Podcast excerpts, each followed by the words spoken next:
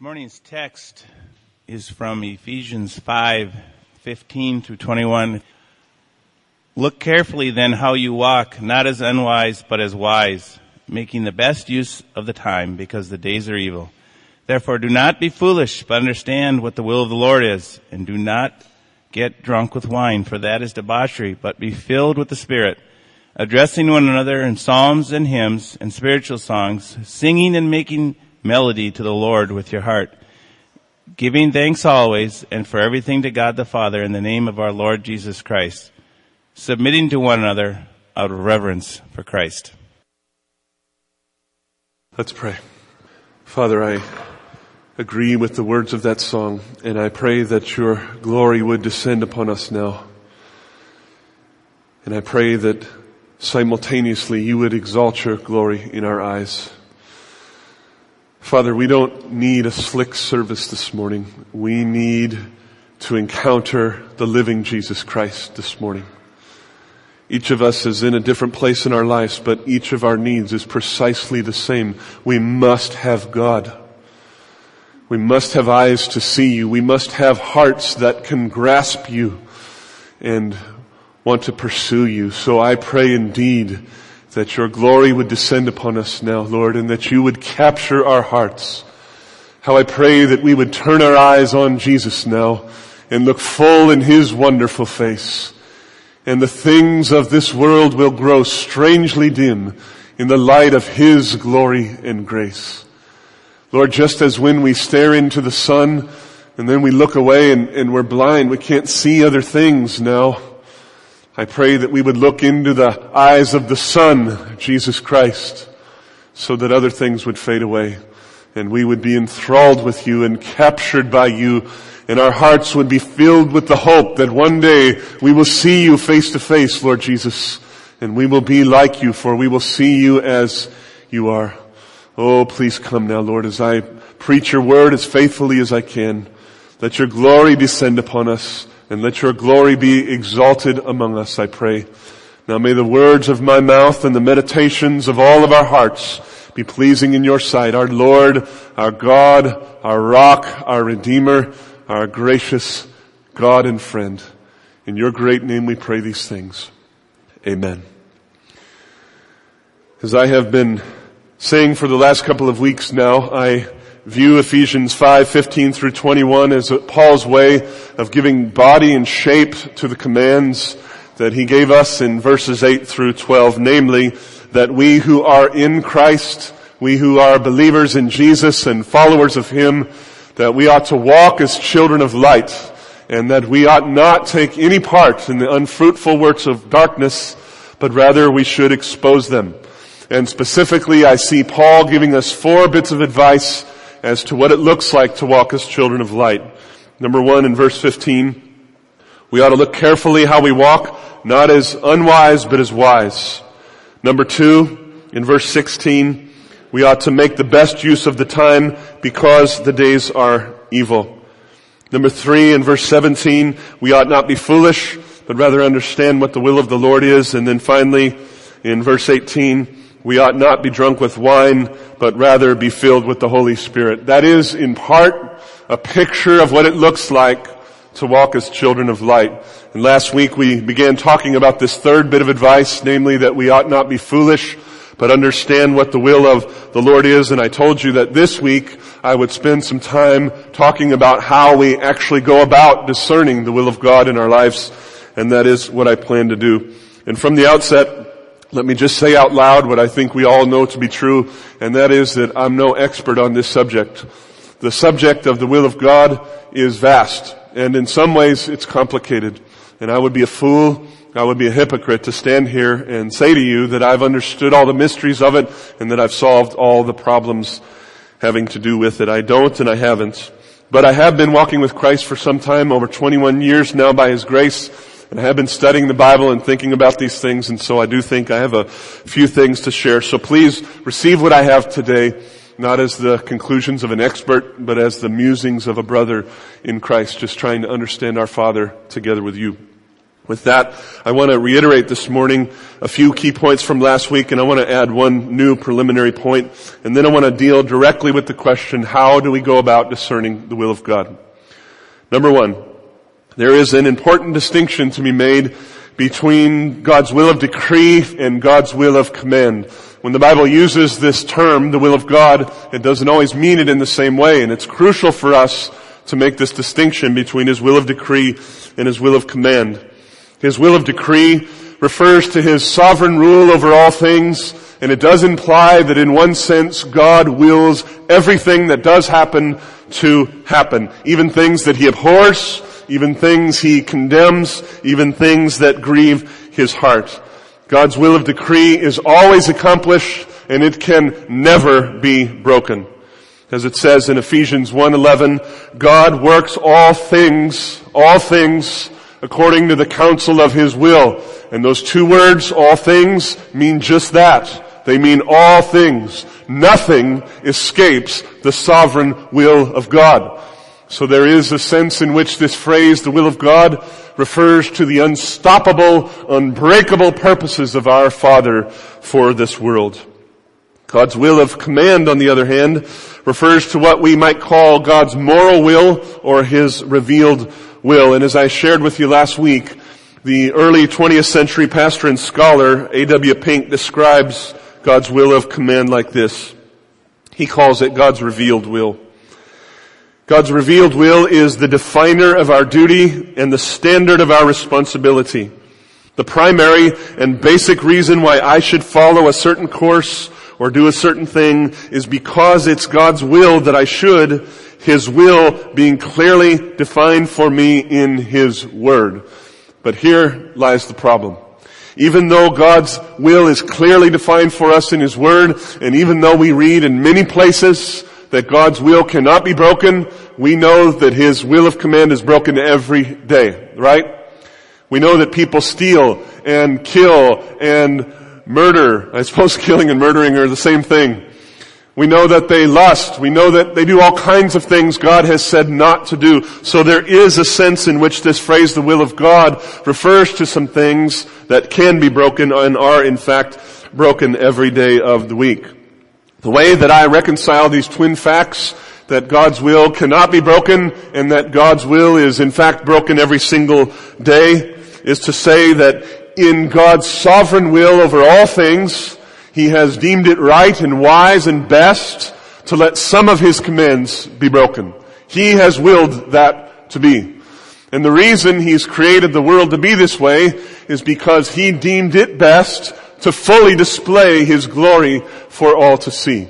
And the display of the fullness of the glory of God is the ultimate purpose of all creation. And our Father thinks that this kind of world where His commands in a sense can be broken is the best kind of world to display the fullness of who He is. This reconciliation of the meanings of the will of God may or may not be satisfying to you, but I promise you that in that final day, when you have eyes to see as your Father has eyes to see now, it will make sense to you, and it will be satisfying to you, and you will worship your Father forever and ever at His wisdom and His mercy and His justice in doing things just the way that He did things. And you will see along with Him that there was literally no other world that could better display His glory and give us joy in His glory than the world that He created. And so for now, we live by faith. Now, when Paul commends us in Ephesians 5:17 to understand the will of God, what kind of will is he talking about? Is he calling us to understand God's sovereign will over all things? Or is he calling us to understand God's moral or revealed will? And as I said last week, I think it's obvious that he's calling us to understand the moral or the revealed will of God because in the preceding verses he's been warning, warning us away from things like sexual immorality and sensuality and covetousness and unfruitful works of darkness and so when he says understand the will of God, I think his meaning's pretty clear. Understand the difference between darkness and light and choose the light. You are children of light in Christ, so live like it, walk like it. Understand the good pleasures of your Father for your life and follow Him. Paul is not calling us to grasp things that are beyond our reach. He's calling us to grasp things that God has made clear and plain. And that leads us to point number two from last week. God is not playing hide and go seek with us. When He commands us to understand His will, He implies that His will is discernible and it's comprehensible and it's doable. He's not hidden Himself from us. He's not hidden His will or His ways from us. As He said to Moses in Deuteronomy 30, which we read last week, for this commandment I command you today is not too hard from you, for you, neither is it far off. It is not in heaven that you should say, who will ascend into heaven and bring it down to us, that we may hear it and do it. Neither is it beyond the sea that you should say, who will go over the sea for us and bring it to us, that we may hear it and do it. But the word is very near you. It is in your mouth and it is in your heart so that you can do it. Friend, when you are seeking the will of God in your life, you must tell yourself over and over and over again, God is not hiding from me. God has put His will out there for me to see, and if I will strive for it, then I will find it because my Father is gracious. It just seems crucial to me that we emblaze this lesson on our minds and not let the flesh or others tell us otherwise. Number three, and this I did not share last week, when we seek the will of God, we are not mainly seeking data from God. We are seeking the heart of our Father for a given situation. Seeking the will of God is not the impersonal pursuit of information. It is quite the opposite. The very personal pursuit of the good pleasures of our Father for our lives. Seeking the will of God is profoundly relational, both in its means and in its ends. In the process by which we discover His will and in the actual outcomes of walking in His will. In fact, I would go so far as to say that the main design of God in causing us to seek His will for our lives is not discerning the information about what we should do or where we should go. The main design of God is that our faith in Him would grow and that our love for Him would grow and that our love for one another would grow. The process of seeking God's will is profoundly relational. God is not just trying to get information to you, He's trying to build a relationship with you as a beloved child of His in Christ. Please look with me at Ephesians 5 verses 1 and 2. Paul said, therefore be imitators of God as beloved children and walk in love as Christ loved us and gave himself up for us, a fragrant offering and sacrifice to God. If you are in Christ, if you are a Christian, then the Bible tells you that you are a beloved child of God and all the affections that the Father has for the Son, He now has for you who are in the Son. He loves you and He wants you to know Him and He wants you to know His ways and He wants you to understand how to walk in His ways. And this is why I say seeking the will of God is profoundly relational because in the end it's about discovering God. When we find Him, for He has promised that everyone who seeks Him will find Him, our Father will make His will, clear to us in His time and His way. But as I said, the main thing He will do along the way is forge a better, deeper, more loving, more passionate relationship between us and Him. And how I pray that we will emblaze this lesson on our mind as well. If you are pursuing the will of God, remember that essentially you are pursuing God. And it's Him that He wants to give you and not just information about your life. Finally, number four, when Paul commands us to understand the will of the Lord, that word understand implies work. It implies labor. It implies effort. In the Greek, it literally means to bring things together, but more figuratively, it means to perceive something clearly or to employ one's capacities for understanding and thus to arrive at insight. And how crucial it is for us to grasp this because sometimes when we're frustrated with God and not being able to understand His will, sometimes it's because we've not applied ourselves and employed the faculties that He's given us necessary to discern His will. Sometimes we're like a farmer who isn't in the mood to go out and pick the fruit off the trees, but he sits in his farmhouse and laments that he has no fruit to sell and he has no fruit to eat. And what else could he expect, right? If you do all the planting and do all the watering, but you don't pick the fruit, you don't get the fruit to sell or to eat. And the truth is that sometimes we're like that farmer. We don't want to do the work. We don't want to put in the effort. And yet we want the benefits of having done the work, but it doesn't work that way.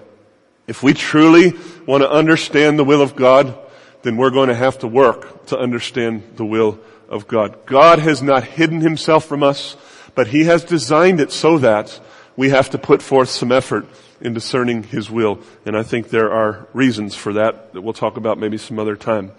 With that, I want to spend the rest of our time this morning talking about this labor and let me just put it in the form of a question.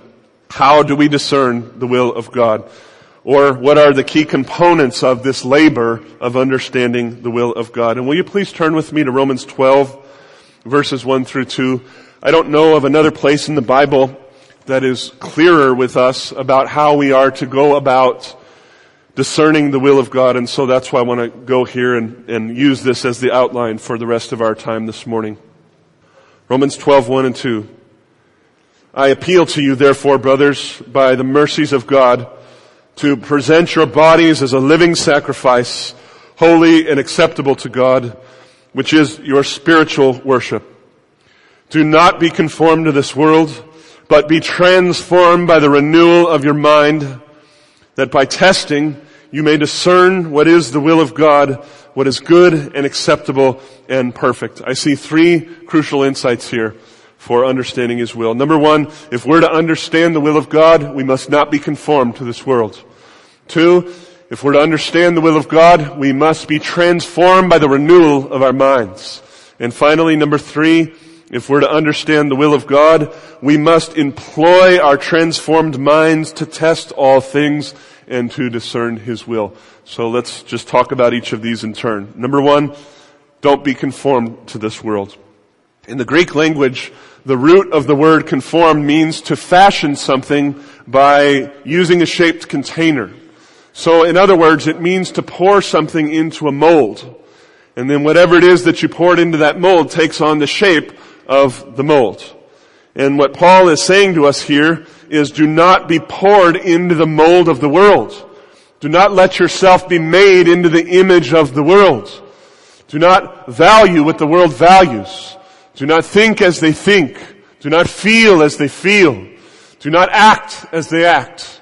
Do not make decisions in the way that the world makes decisions. And the main reason that we ought not be conformed to the world is because we who are in Christ have been radically transformed by Christ. And it just doesn't make sense for us anymore to be like the world. As I said a few weeks ago when we were talking about the fact that we're no longer darkness, but we're now light in the Lord. To be light in the Lord does not mean that there's no darkness left in you. It doesn't mean that there's no worldliness left in you. But it does mean that your essential nature has been changed forever. You are no longer darkness. You are light in Christ. And it just doesn't make sense anymore for us to walk in the darkness or to let ourselves be poured into the mold of the world. Before we knew Christ, it made perfect sense. What else should we do? This was all we had. But now that we've been born again to a new and a living hope, it just doesn't make sense anymore for us. So don't be conformed to the things of this world.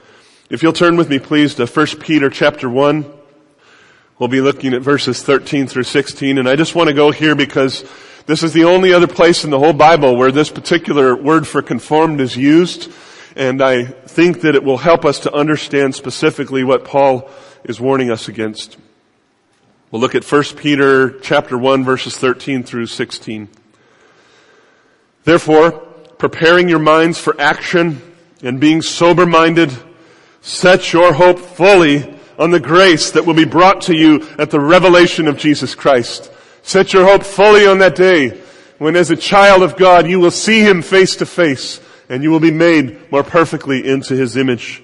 And then verse 14, as obedient children, beloved obedient children, do not be conformed to the passions of your former ignorance. But as he who called you is holy, you also be holy in all your conduct, since it is written, you shall be holy, for I am holy. As the children of a glorious Father who considers us beloved, we're simply being called to obedience.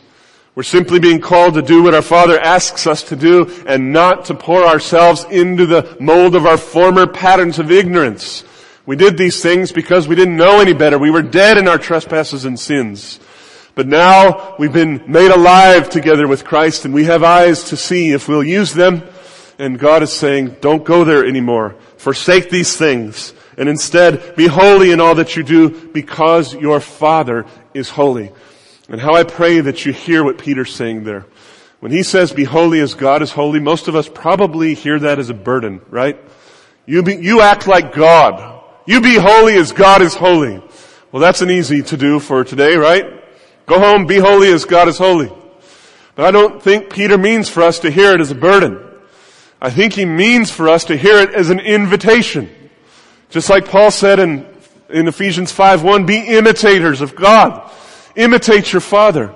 When I was a little boy, everything my daddy did, I wanted to do. I wanted to be just like my father. And that's what Peter and Paul are inviting us to do as well. And the hope of that invitation is that if the Bible's inviting you to that, it must be possible. It must be possible for you to imitate your Father and be holy as He is holy. And believe me, if we will walk in those paths, there is joy unspeakable waiting there for us. And why would you deny yourself that joy by indulging in the patterns of your former ignorance? Why would you do that? He's saying don't. Just don't do it. Do not be conformed to this world. Do not be conformed to the patterns, the passions, of your former ignorance. Now, what has this to do with discerning the will of God for our lives? And I think it's simply this.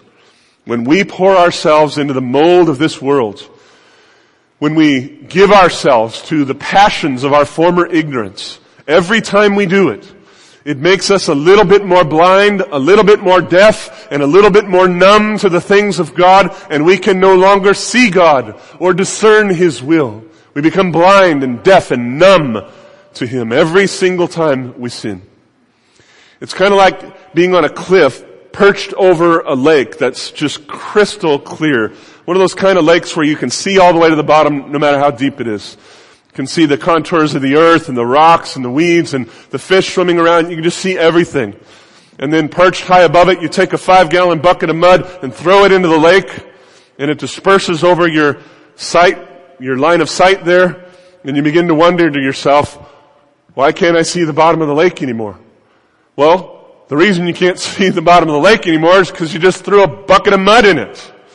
And every time we let ourselves be conformed to the pattern of this world, it's like we throw a bucket of mud into the sky of our ability to see the glory of God and the beauty of God and His will for us. And so I think if we want to be the kind of people who will be able to discern the will of God, we simply must not allow ourselves to be conformed to this world because it muddies the sky of our minds. That's what it does. And so Paul is simply saying, be obedient and don't walk in the way that you used to walk.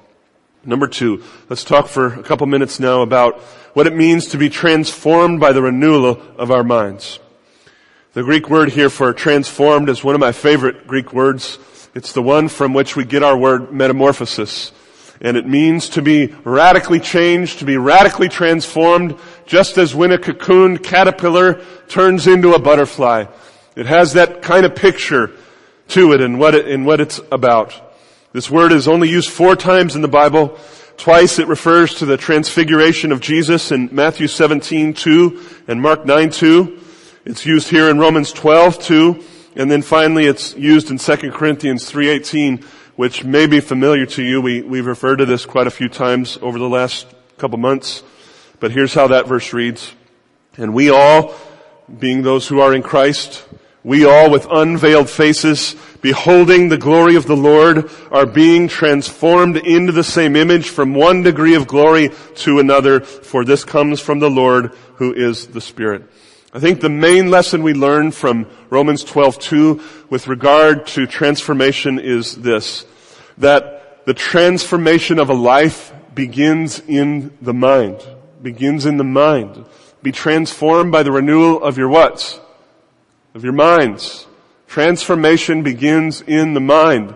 As your mind is transformed, your life follows. This is the control center, as it were.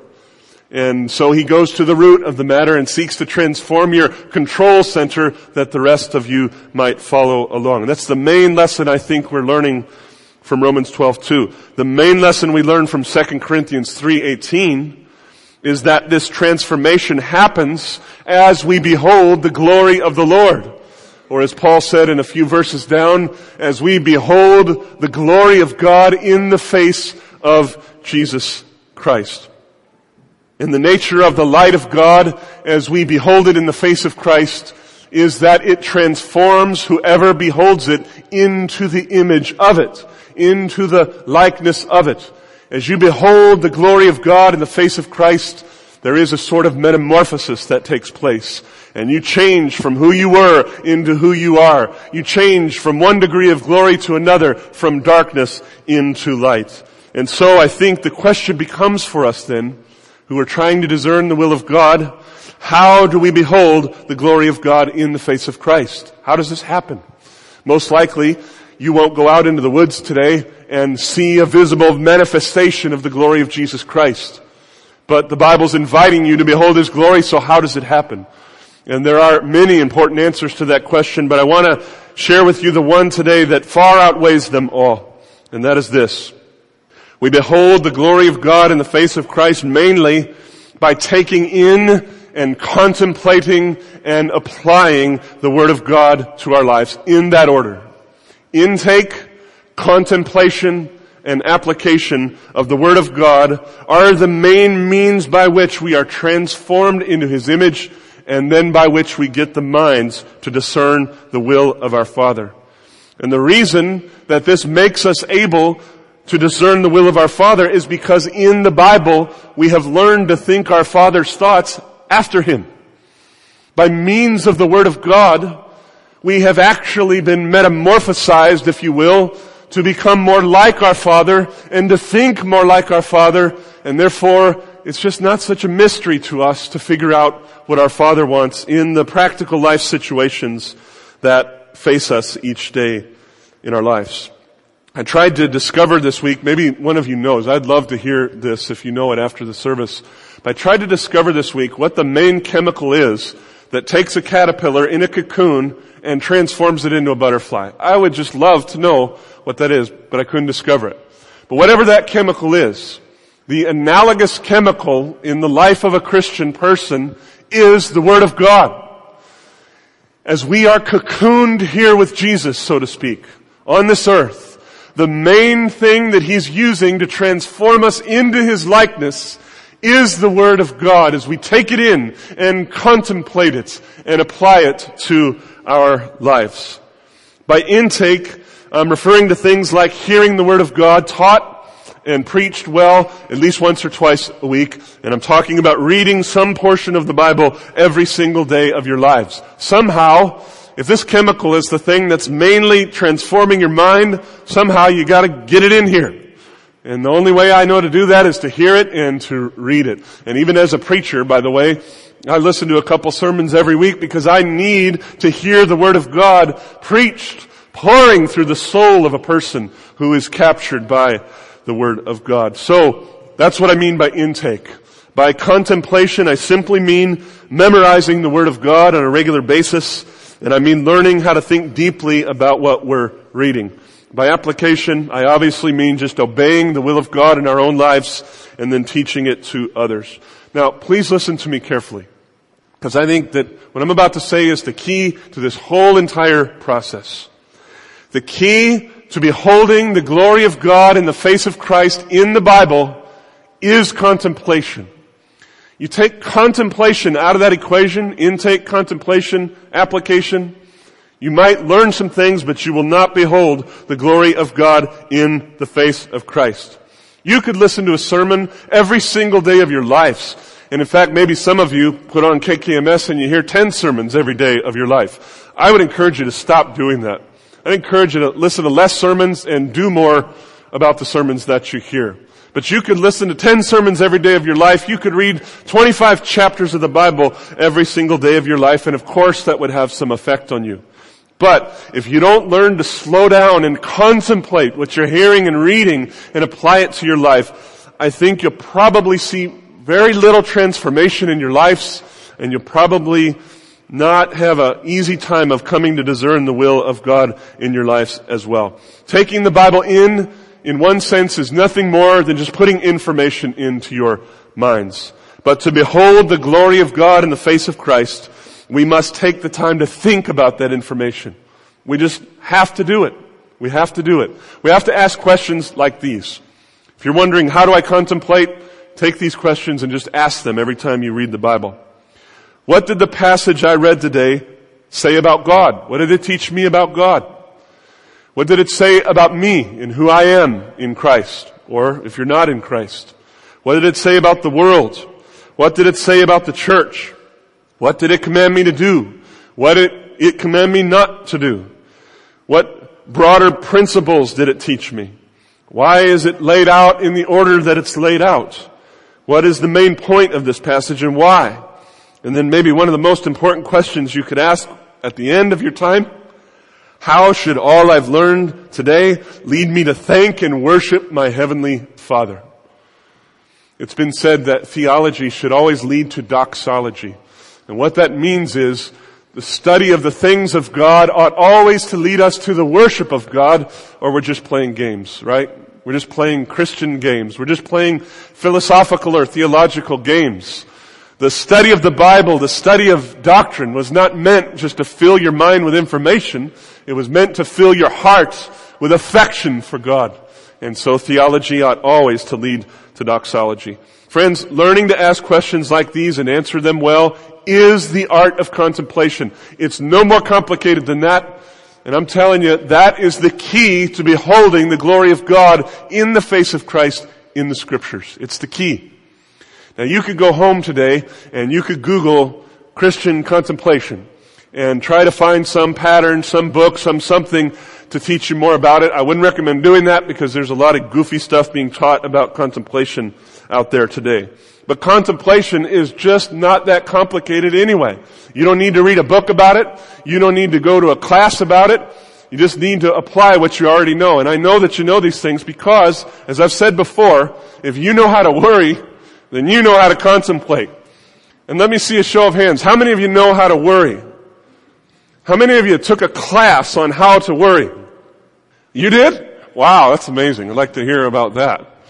Not on the negative effects of worry, I mean how to worry. We don't, you're born knowing how to worry. You know how to think and think and think and think about something and then think about it some more. You know how to lose sleep because you're thinking about something so much. That's contemplation. It's just contemplation of positive things. Contemplation is simply thinking well about what we're hearing, about what we're reading, by learning to ask and answer really good questions like these, or you could ask many others as well.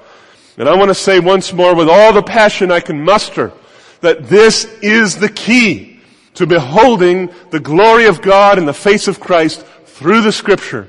And if you don't learn how to contemplate, I don't have a lot of hope for you that you'll be able to see His glory here on the earth. So, with all of my heart, I urge you, learn the art of contemplation. If you seriously want to behold the glory of God and you're not playing games with that, you mean it.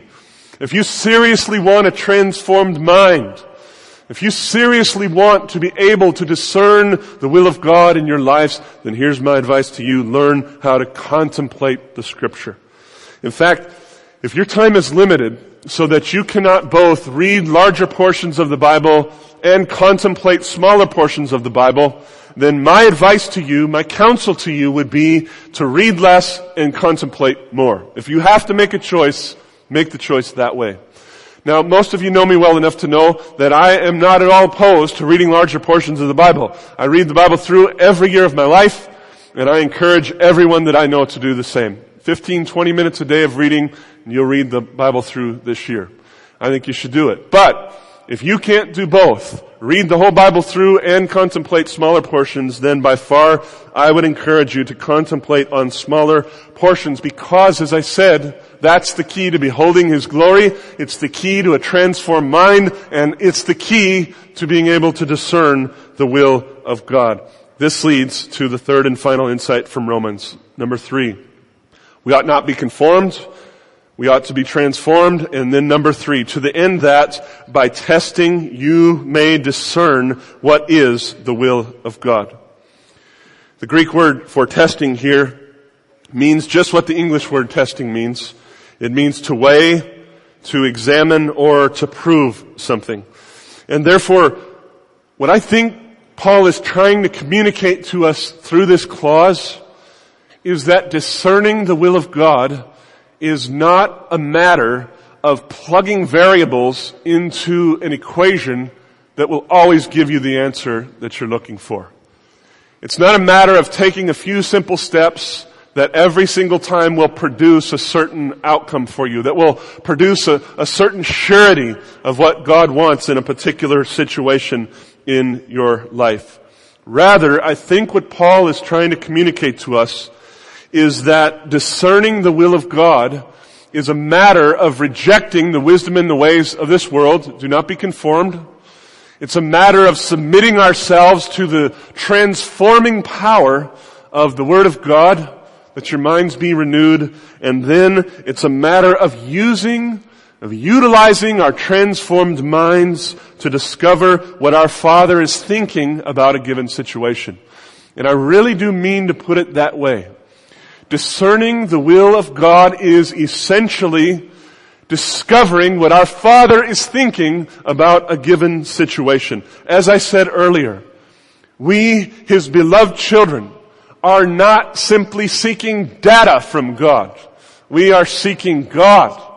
We are seeking the heart of our Father and the mind of our Father, the good pleasures of our Father for any given situation because we know that He's good. We know that He loves us. We know He has our best in mind. And how I rejoice in the promise of Jesus Christ in Matthew 7, 9 through 11, where He says this, which one of you, if you have a son that asks him for bread, will give him a stone? Which one of you would do that? Or if he asks him for a fish, and probably after this weekend there'll be lots of sons asking for lots of fish. Which one of you would give that son a serpent? If you then, who are evil, know how to give good gifts to your children, how much more will your Father who is in heaven give good things to those who ask him? When we, who are beloved children of God, honestly and earnestly ask our Father to reveal his will to us, he will answer that prayer every single time. That is not an exaggeration. When the children of God honestly and earnestly ask their father, Father, reveal your will to me. He will answer that prayer every single time, in His time and in His way. He may not reveal to us everything that we want Him to reveal to us. Amen? I bet you every one of you could come up here and tell of a situation where God gave you enough, but maybe not all that you wanted. He may not give it to us in our time, and He hardly ever gives it to us in our way. He may cause us to work hard for it, and He may cause us to suffer in the process. But in the end, our loving, compassionate Father who considers us beloved and blessed in Him will cause us to know everything we need to know in His time and in His way. But more significantly, as I said earlier, along the way, what He will do with His children is forge a surer, deeper, more passionate, more loving, more authentic, more real relationship with you. He's not just trying to get information to us. He's trying to build a relationship with us. He's trying to build our faith and build our love and build our hope in Him. So let us not begrudge Him this. What I'm simply trying to say is that as we apply our Bible saturated, transforming minds to testing and approving the will of God, He will reveal His will to us, but much more significantly, He'll build our relationship with Him. Now, I'm sure that all of this has been somewhat frustrating for some of you because you were probably hoping for a little bit clearer direction from me. Like, do this, do this, do this, do that. Out comes the will of God. Step one, step two, step three. Here comes. Like, kind of like a, a vending machine. And believe me, I would love to preach a sermon like that because in some ways life would just be so much easier if I knew take step one, two, three, boom. I know exactly what God wants for me. But the Bible just doesn't talk about discerning God's will in those terms. And I have to be faithful to the Bible. The Bible teaches us that discerning the will of God is much less about completing a process and much more about seeking to know our Father as an end in itself. It's about seeking to develop our relationship with God. And as we come to know Him and who He is and who we are in Him, as we come to know His Word, our mind changes and just bottom line, we just think more like God. We think more like Him. We think more like Him. And so the process and the outcome, as I said earlier, is profoundly relational. So with that, let me just close by repeating the words of Romans 12:2. Do not be conformed to this world, but be transformed by the renewal of your minds, that by testing you may discern what is the will of God, what is good and acceptable and perfect. Let's pray. Father, how I pray that you would help us to live in these things. And how I pray that you would cause this main lesson to land on us with great force and persuasiveness that the main thing you're trying to do in calling us to understand your will is to know you and the power of your resurrection and the fellowship of sharing in your sufferings. So help us, Lord, to be so consumed with a passion to know you that we will refuse to be conformed to the pattern of this world, that we will be disciplined to be transformed by the renewal of our minds, and that we will apply these transforming minds to discerning your will and your ways in hundreds of situations that we face. Oh God, what I'm praying is come now and on Monday, Tuesday, Wednesday, Thursday, Friday, Saturday, next Sunday, make these things real in our lives, Lord. Let this not just be a sermon that we hear and then just go about our lives, but change us, I pray. Transform us by the power of the Word of God in the presence of Jesus Christ. And I pray that as Steve comes now and leads us in a couple of closing songs, I pray that the truth of these things would just sink deeply into the soil of our hearts and minds. In the great and gracious name of Jesus Christ. Amen.